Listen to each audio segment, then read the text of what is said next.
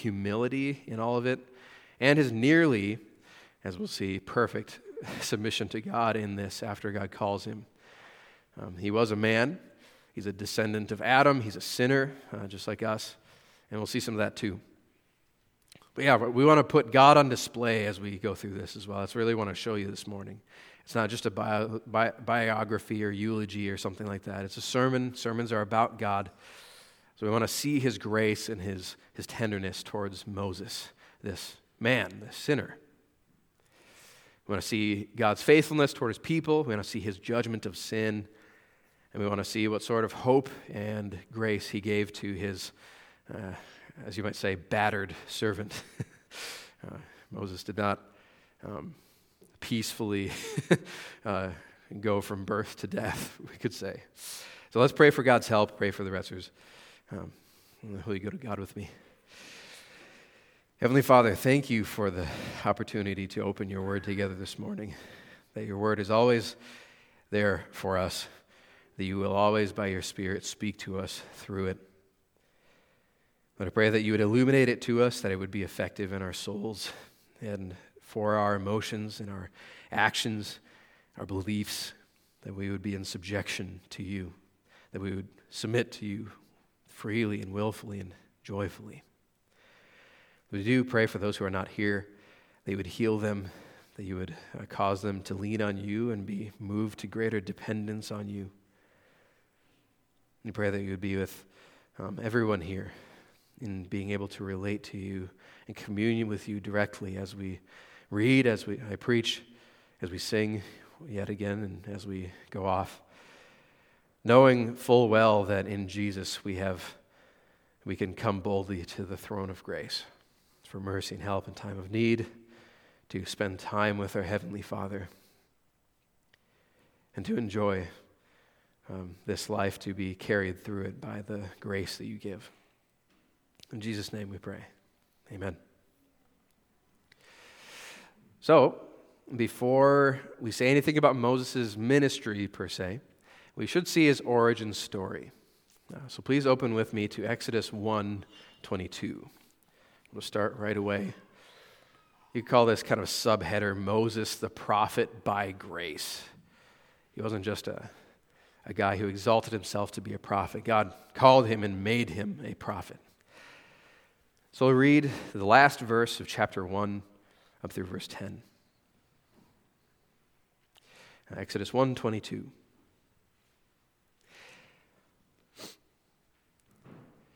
Then Pharaoh commanded all his people Every son that is born to the Hebrews you shall cast into the Nile, but you shall let every daughter live. Now, a man from the house of Levi went and took as his wife a Levite woman. The woman conceived and bore a son, and when she saw that he was a fine child, she hid him three months. When she could hide him no longer, she took, him, took for him a basket made of bulrushes and daubed it with bitumen and pitch. And she put the child in it and placed it among the reeds by the river bank. And his sister stood at a distance to know what would be done to him. Now, the daughter of Pharaoh, king of Egypt, came down to bathe at the river. While her young women walked beside the river, she saw the basket among the reeds and sent her servant woman, and she took it. When she opened it, she saw the child, and behold, the baby was crying. She took pity on him and said, This is one of the Hebrews' children. Then his sister said to Pharaoh's daughter, Shall I go and call you a nurse from the Hebrew women to nurse the child for you? And Pharaoh's daughter said to her, Go. So the girl went and called the child's mother, and Pharaoh's daughter said to her, Take this child away and nurse him for me, and I will give you your wages so the woman took the child and nursed him. When the child grew up, she brought him to Pharaoh's daughter, and became, he became her son. She named him Moses because, she said, I drew him out of the water. And your footnote will say Moses sounds like the Hebrew for draw out. So he's named for how he was found. So, here, right away, God's presenting this great, probably the greatest man who's ever lived apart from Jesus. We see him being saved. not by his strength or his will or anything in him. Um, it says uh, she found him a fine child. You know, his parents saw the child was beautiful. Uh, the author of Hebrews says. Uh, we can presume that the comment isn't necessarily that the baby Moses was cute as opposed to ugly, and that she would have thrown him into the river if he was ugly. Um, Hebrews tells us that the, his parents were not afraid of Pharaoh's edict. They had a certain kind of faith which enabled them to disobey the king in order to preserve what is good, what is a fine child. And God appears to have blessed this action because Moses' mom gets to nurse him after he's found by Pharaoh's daughter.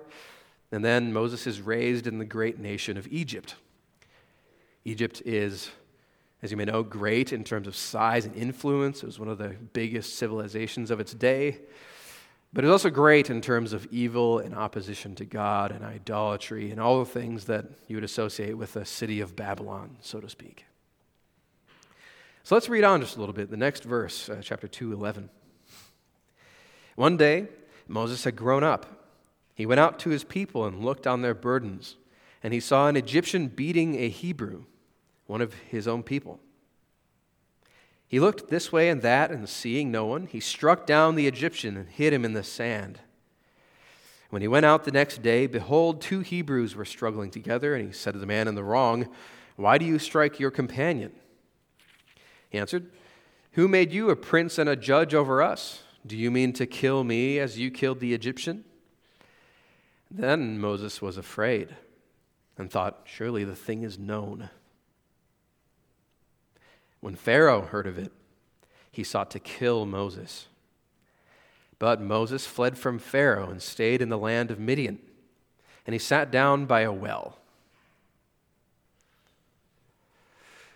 So here we see Moses acting out of concern for his people. He is counting himself a Hebrew rather than Egyptian. And notice that in this instance, It says that Moses left afraid. He thought to himself, Surely the thing is known. Surely people know that I killed this man now, because apparently this Hebrew does. And then he scurried off into the wilderness. He set down roots, got a wife, had a kid, stayed there for 40 years. Later, he will come back after having done this. Without, and he'll leave again without a hint of fear. So, what could possibly account for this change of heart? We're seeing uh, great fear. Um, he's kind of judging for his people. He's, he's uh, considering himself one of his people, but he's terrified and he just leaves. He leaves his people entirely. But he comes back with no fear later. What accounts for this? Well, we can read on. Uh, chapter 22, verse 23. During those many days, the king of Egypt died and the people of Israel groaned because of their slavery and cried out for help. Their cry for rescue from slavery came up to God, and God heard their groaning, and God remembered his covenant with Abraham, with Isaac, and with Jacob. God saw the people of Israel, and God knew. Now, Moses was keeping the flock of his uh, daughter in law, or father in law, Jethro, the priest of Midian. And he led his flock to the west side of the wilderness and came to Horeb, the mountain of God, also known as Sinai. And the angel of the Lord appeared to him in a flame of fire out of the midst of a bush. He looked, and behold, the bush was burning, yet it was not consumed. And Moses said, I will turn aside to see this great sight, why the bush is not burned. Moses, Moses, God called him out of the bush. The Lord saw that he had turned aside the sea. God called him out of the bush and said that. And he said, Here I am. And then he said, Do not come near. Take your sandals off your feet, for the place on which you are standing is holy ground. And he said, I am the God of your father, the God of Abraham, the God of Isaac, and the God of Jacob. And Moses hid his face, for he was afraid to look at God. Then the Lord said, I have surely seen the affliction of my people who are in Egypt and have heard their cry because of their taskmasters. I know their sufferings, and I have come down to deliver them out of the hand of the Egyptians and to bring them up out of that land to a good and broad land, a land flowing with milk and honey, to the place of the Canaanites, the Hittites, the Amorites, the Perizzites, the Hivites, the Jebusites. And now, behold, the cry of the people of Israel has come to me, and I have also seen the oppression with which the Egyptians oppress them. Come, I will send you to Pharaoh, that you may bring my people, the children of Israel, out of Egypt. But Moses said to God, Who am I that I should go to Pharaoh and bring the children of Israel out of Egypt? He said, God said, But I will be with you, and this shall be the sign for you that I have sent you. When you have brought the people out of Egypt, you shall serve God on this mountain. Then Moses said to God, If I come to the people of Israel and say to them, and they ask me, What is his name? What shall I say to them? God said to Moses, I am who I am. And he said, Say this to the people of Israel I am has sent me to you. God also said to Moses, Say this to the people of Israel The Lord, the God of your fathers, the God of Abraham, the God of Isaac, and the God of Jacob has sent me to you. This is my name forever, and thus I am to be remembered throughout all generations. If you're following along in the ESV, the footnote on the Lord there, little caps, it says when spelled with capital letters, it stands for the divine name Yahweh, which is here connected with the verb hayah to be in verse 14. The I am who I am uh, is hidden underneath those little caps, the Lord, anytime it shows up in the scriptures. And this is where it's revealed. Moses runs away from Egypt in fear, lives there for a long time, comes across a bush that's burning but not consumed, and out of the bush the voice of the Lord calls him Moses. You're going to go back to Egypt and confront this king who wants to kill you. You're going to bring an entire nation of people out. And Moses asks for a sign, and he asks, Who's sending me? And God reveals to him himself, his name to be remembered through all generations. Maybe this can account for Moses' change of heart, for his fear turning into bold confidence. He meets the Lord, and rather, the Lord appears to him.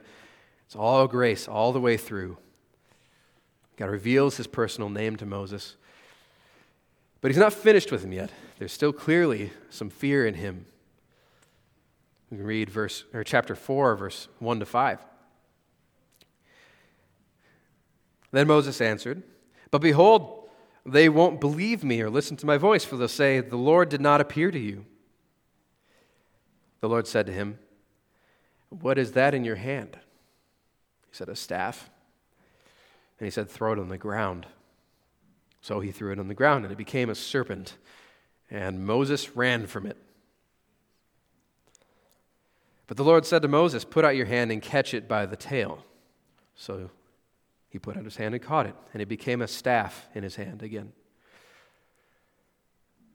God says that they may believe that the Lord, Yahweh, the God of their fathers, the God of Abraham, the God of Isaac, and the God of Jacob, has appeared to you. So there's a sign. Moses is running away from a snake that God made. And then he says, Put your hand to it. And it becomes a staff. It's a sign for Israel and a sign for Pharaoh, possibly also a sign for Moses himself. Reading on in chapter 4, uh, verse 10 Moses said to the Lord, Oh, my Lord, I am not eloquent, either in the past or since you've spoken to your servant, but I'm slow of speech and of tongue. Then the Lord said to him, Who has made man's mouth? Who makes him mute or deaf or seeing or blind? Is it not I, the Lord? Now therefore go, and I will be with your mouth and teach you what you shall speak. But Moses said, Oh, my Lord, please send someone else. Then the anger of the Lord was kindled against Moses, and he said, Is there not Aaron your brother, the Levite? I know that he can speak well. Behold, he is coming out to meet you, and when he sees you, he will be glad in his heart. You shall speak to him and put the words in his mouth, and I will be with your mouth and with his mouth, and will teach you both what to do. He shall speak for you to the people. He shall be your mouth, and you shall be as God to him. And take in your hand this staff with which you shall do the signs. you might think that it is more complicated for God to be with two people's mouths than one person's mouth and perhaps that accounts for uh, God's anger towards Moses. But the point here is that God is working with Moses. Uh, he's one of the greatest men to ever walk the earth, as we know him, but he is something of a slow project. Oh Lord, please send someone else. My, my mouth doesn't work. And God rebukes him and says, I made mouths. I'm the one who makes you able to speak. And Moses still says, It's not, I can't do it. I can't do it. Yet, God has mercy in his anger with Moses and lets him have a helper in his brother Aaron. So then, Moses proceeds to return to Egypt, where he was a wanted man, in order to speak for God to the highest earthly power.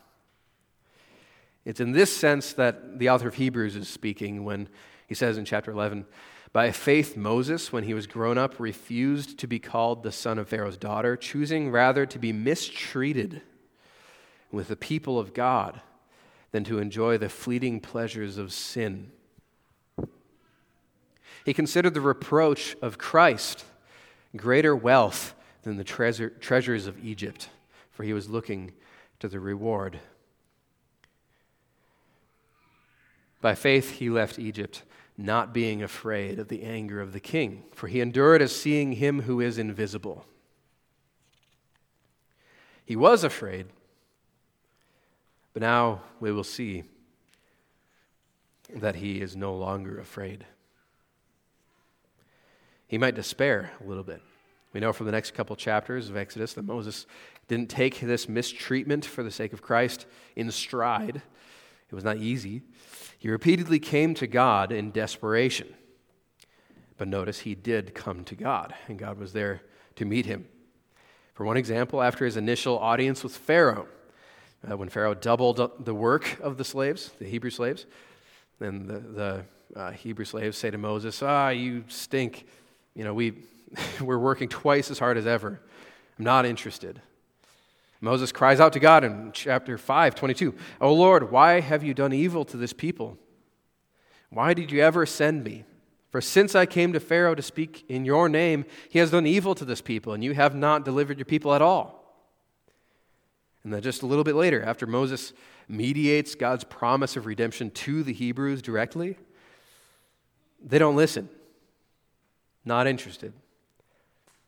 And Moses says in chapter 6, verse 12 Behold, the people of Israel have not listened to me. How then shall Pharaoh listen to me? For I am un, of uncircumcised lips.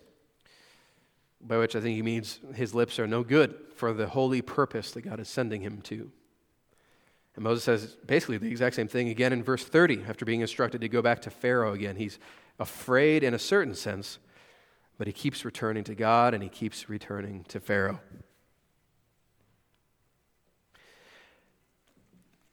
Notice also God's almighty power in this.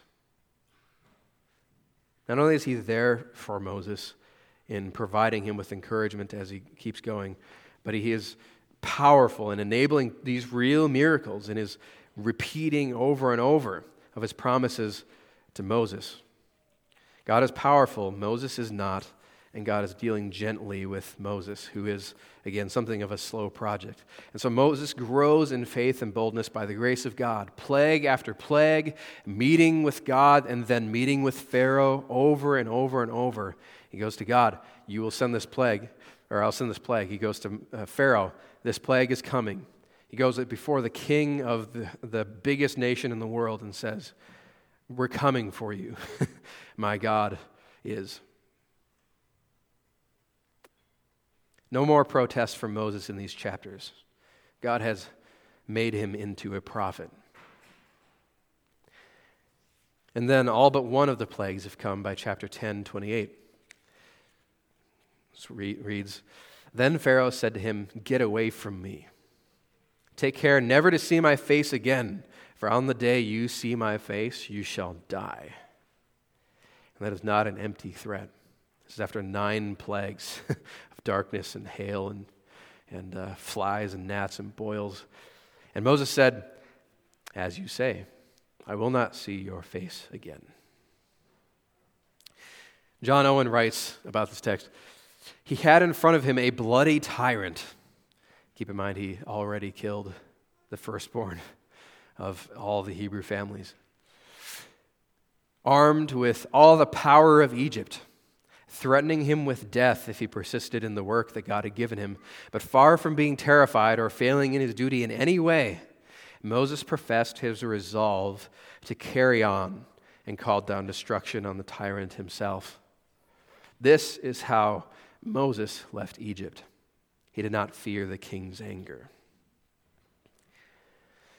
And most of you know the rest. Moses sees the wonders of God and it takes place through him. By faith, he instructed the people to paint their doors with blood so God wouldn't take their firstborn. He gathers the people up. They plunder the Egyptians. They're led by a cloud of God's glory by day and a pillar of fire by night. He leads the people through the Red Sea on the dry land, and he comes out of Egypt through water and sings a song to celebrate. These are wondrous things, the, some of the biggest visual spectacles of God's glory in the history of the world. Done through Moses. New Testament teaches that in this, Moses was a forerunner of Christ. God brings his people out of death and slavery into life and freedom. And Paul says that this is a picture of baptism. So Moses is huge, Christ is huger, as we'll see, but God is the one that made him that way. And this was the easy part of Moses' life. Moses, as Hebrews says, was the great servant who was faithful over all God's house as a servant, faithful over all God's house. He did everything. He was a leader in battle. Remember, he was lifting his arms uh, to determine the, the course of battle. He went up to Mount Sinai to receive the law over and over and over. Tons of law. He organized and ordered the construction of the tabernacle. He was the chief navigator. You know, he went wherever God said, and he spent time in the tent, and God would say, Okay, well, it's time to go here. He established a federal justice system of judges to deal with the people sinning against one another. Remember, this is a huge group, there's over a million people here. And for a while, Moses was directly adjudicating disputes between all of them himself. But I would say that Moses' ministry is primarily marked by three things. First, he spent huge amounts of his time in direct communion with God. This is illustrative for us.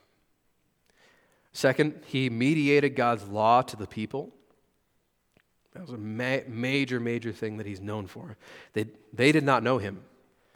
God revealed himself through his own words to Moses, and Moses delivered God's words to the people so that they would know him. And third, the most remarkable thing about Moses is the long, long patience and suffering as he pastored the entire flock of God's people, a church of over a million. These people were very, very stubborn. They weren't a regenerate church. so we get to see all three things, all three of these remarkable things, and the golden calf scene to encapsulate this whole middle scene of uh, Moses' life. Exodus 32, if you'll turn with me. We'll start in verse uh, 24.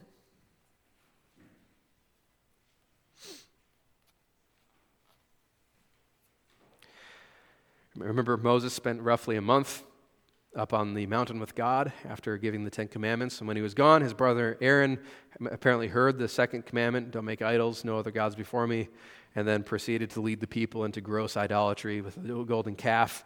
Uh, God and Moses dealt with this immediately, and this is right after the immediate aftermath of that, that thing. So look at this exchange with uh, God and Moses here. Uh, we'll start in verse 1 of 33.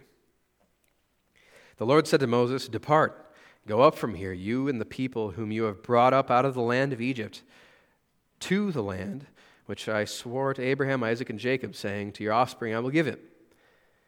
And this is the, the drama of the section.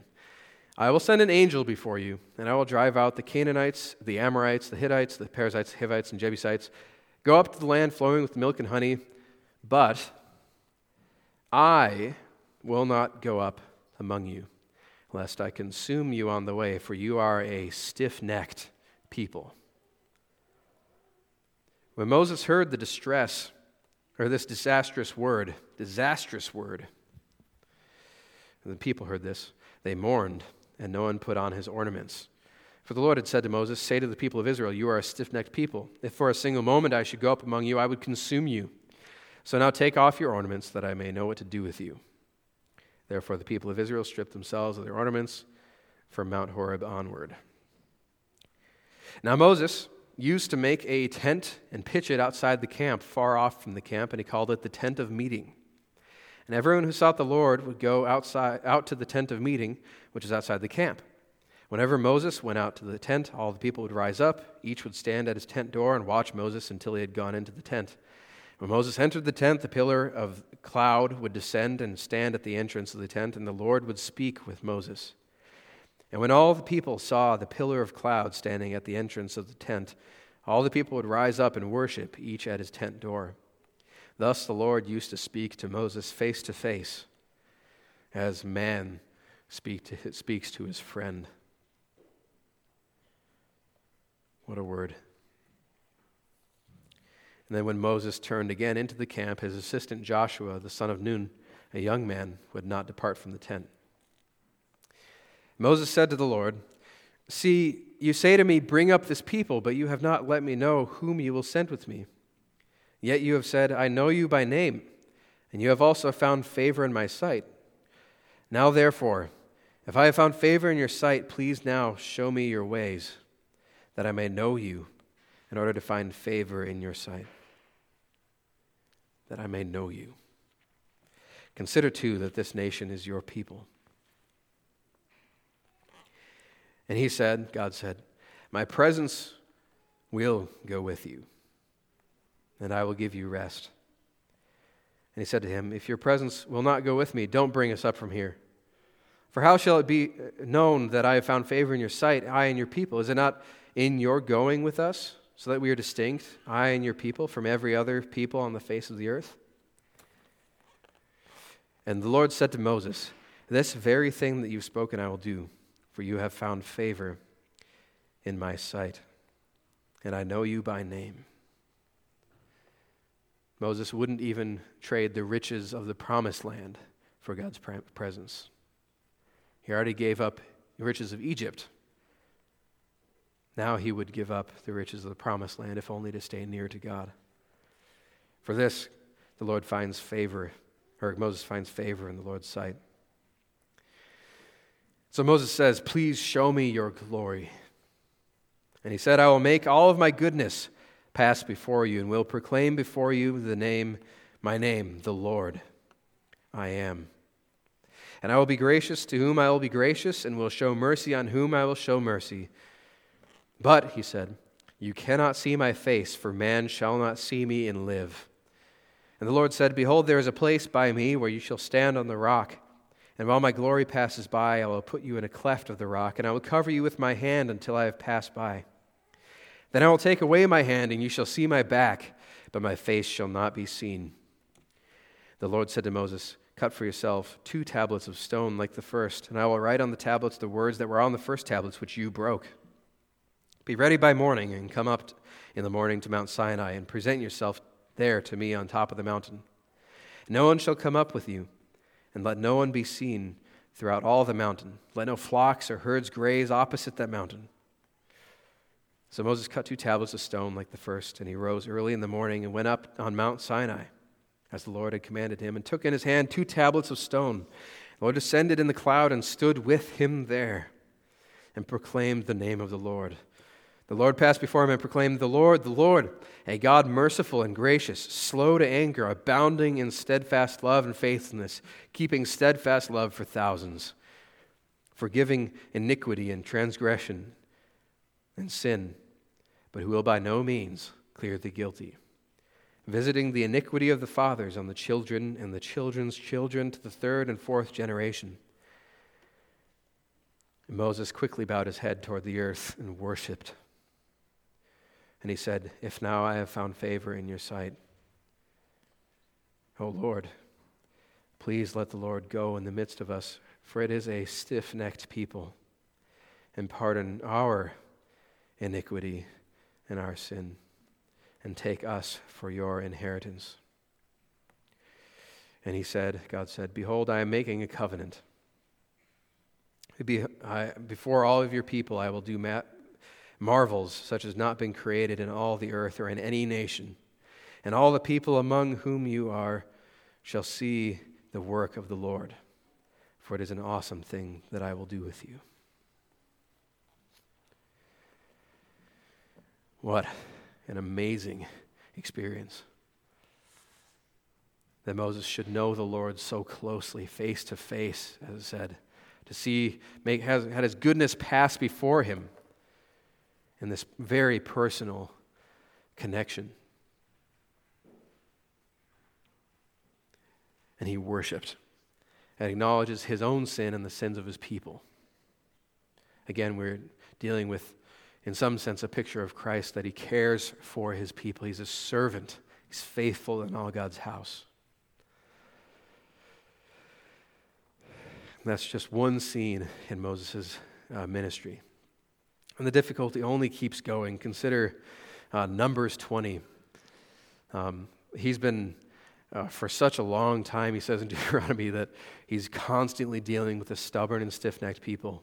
They're constantly rebelling. Even Miriam and Aaron are against him at various stages, his own brother, brother and sister. He's alone often ministering before God to these people. And then Numbers 20, 10 to 13. After uh, God commands him to bring up Moses, or water from the ground, um, for a bunch of grumbling, ungrateful uh, people of God. uh, then Moses and Aaron gathered the assembly together before the rock, and he said to them, uh, Moses, Hear now, you rebels, shall we bring water for you out of this rock? And Moses lifted up his hand and struck the rock with his staff twice, contrary to what the Lord had commanded. And water came out abundantly and the congregation drank, and their livestock. And the Lord said to Moses and Aaron, Because you did not believe in me, to uphold me as holy in the eyes of the people of Israel, therefore you shall not bring this assembly into the land that I have given them. These are the waters of Meribah where the people of Israel quarreled with the Lord and through them showed himself holy. This man that spoke to God as with a friend who knew God face to face, God judges and says, You will die in the wilderness with the stubborn people that you've been ministering to for these years, these 40 years. God showed himself holy in this. And he shows Moses as being not the Savior of mankind, that Moses will die in the wilderness with the rebels. Let's now turn to Deuteronomy 34 and look at how Moses ends.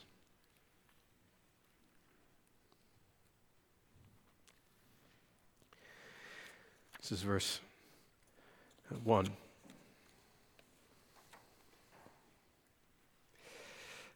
Chapter 34. Then Moses went up from the plains of Moab to Mount Nebo, to the top of Pisgah, which is opposite Jericho. And the Lord showed him all the land, the promised land. Remember, Deuteronomy is essentially Moses' sermon to them before they cross over the river into the promised land. Showed him all the land Gilead as far as Dan, all Naphtali, all the land of Ephraim and Manasseh, all the land of Judah as far as the western sea, the Negeb, and the plain, that is the valley of Jericho, the city of palm trees, as far as Zoar. And the Lord said to him, This is the land of which I swore to Abraham, to Isaac, and to Jacob. I will give it to your offspring. I have let you see it with your eyes. You shall not go over there.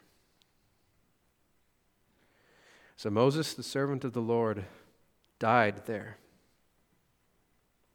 in the land of Moab, according to the word of the Lord. And he buried him in the valley of the land of Moab, opposite Beth Peor. But no one knows the place of his burial to this day. Moses was 120 years old when he died. His eye was undimmed and his vigor unabated. And the people of Israel wept for Moses in the plains of Moab 30 days. Then the days of weeping and mourning for Moses were ended. And Joshua the son of Nun was full of the spirit of wisdom, for Moses had laid his hands on him. And so the people of Israel obeyed him as did the Lord, or as and did as the Lord had commanded Moses. And there has not risen a prophet since in Israel like Moses, whom the Lord knew face to face.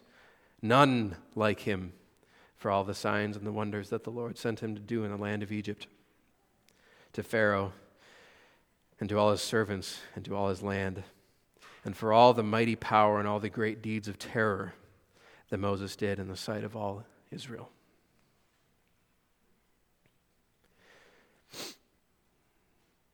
It's very clear that God is merciful and gracious, abounding in steadfast love, but will not clear the guilty, as Moses learned when he saw the Lord face to face. Moses was guilty of sin just as we all are. And yet, what a great gift God gave to Moses that he would allow him to see the promised land with his own physical eyes before he took him.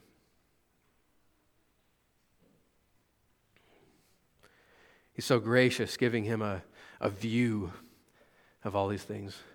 We don't know whether uh, it, it's unclear I don't think you can see, uh, scholars think you can't see all of the places that God mentioned from the top of the little mountain of Pisgah. um, so some commentators suggest that perhaps God some, gave him some sort of flyover, a personal tour of the promised land, um, spiritual, you know, kind of like Ezekiel's taken up sort of a thing. Um, but either way, it is a wonderful grace. It's also a grace that Moses died with, but not with, the unfaithful, stubborn wilderness generation. What a horror it is to have such a man of faith to die alongside a nation which had spurned his ministry the whole uh, generation. He died with the rebellious, unfaithful, unbelieving Israelites. Yet, he did not die with them. he died up on a mountain alone with God.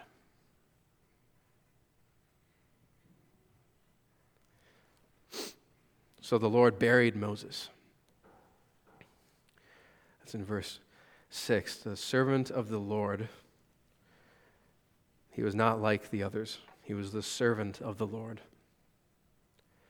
Died there in the land of Moab. According to the word of the Lord, God is faithful. And the Lord, He buried him. There's, I think, three dimensions how gracious this is, even in the death of Moses. One of them is that it's very, very personal. God is the one who personally sees to it that Moses has an honorable burial. It's not uh, dug by the hands of men. There's not a bumbling uh, uh, minister uh, piecing what best words together he can uh, to honor the life of a person. And then, uh, like it says in verse 8, then the weeping and mourning for Moses ended.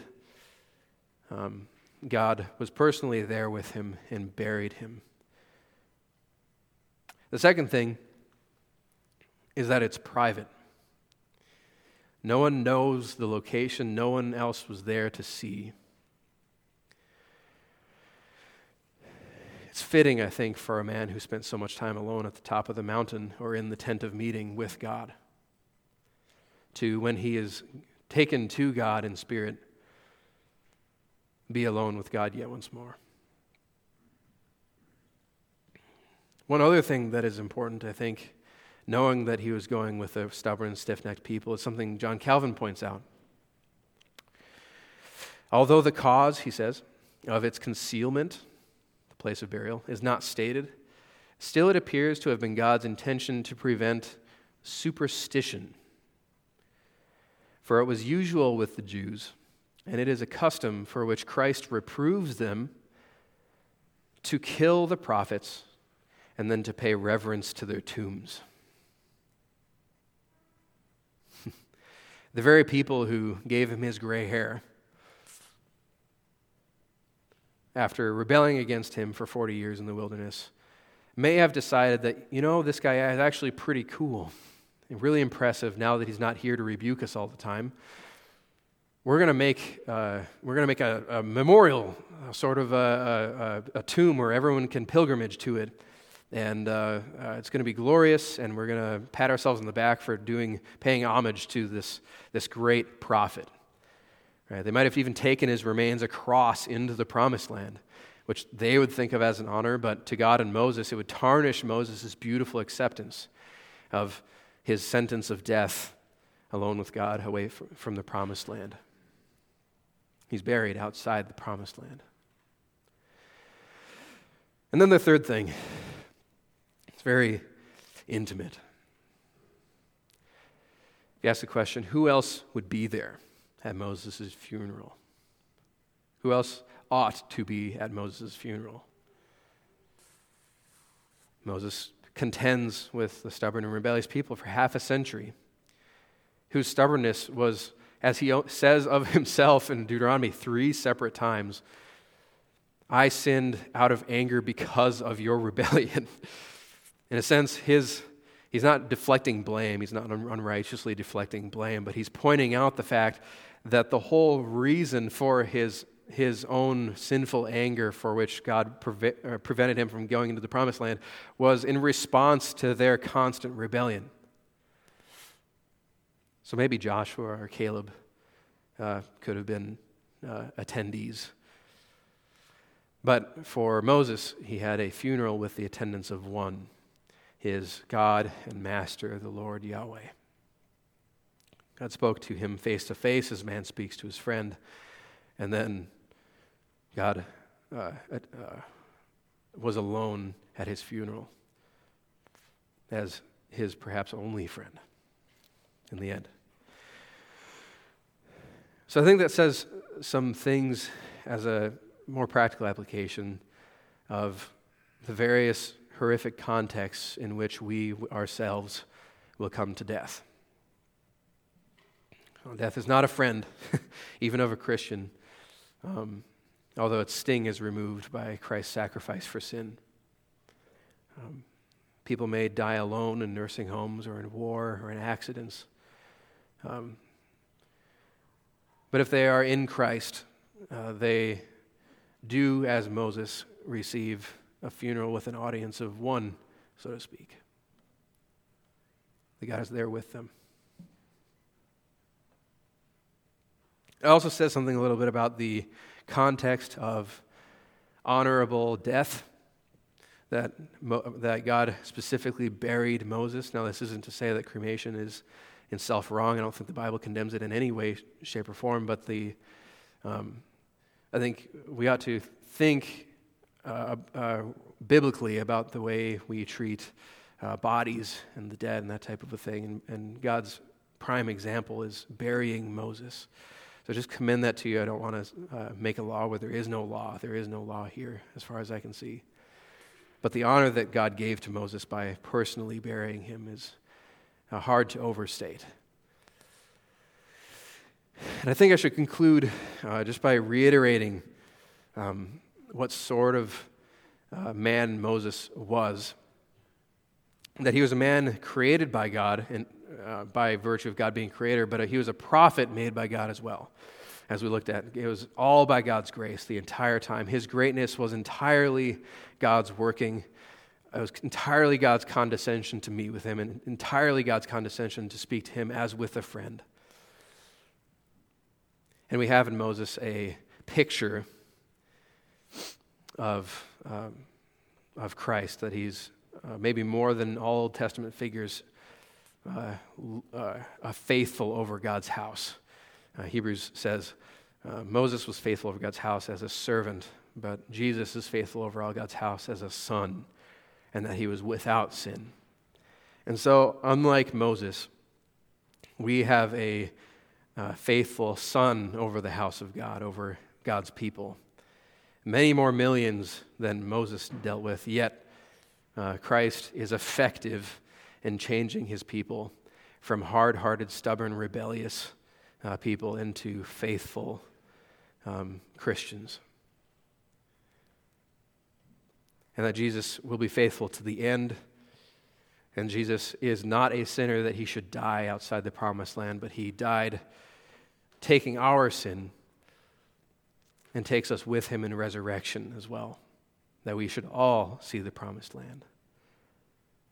So, for all of Moses' greatness and for all of God's kindness to Moses and his grace, um, he did not see the promised land. That apart from what Christ has done and apart from what he is still doing, um, he should not be finished his, his uh, journey to life everlasting is not finished, as the author of Hebrews would point out.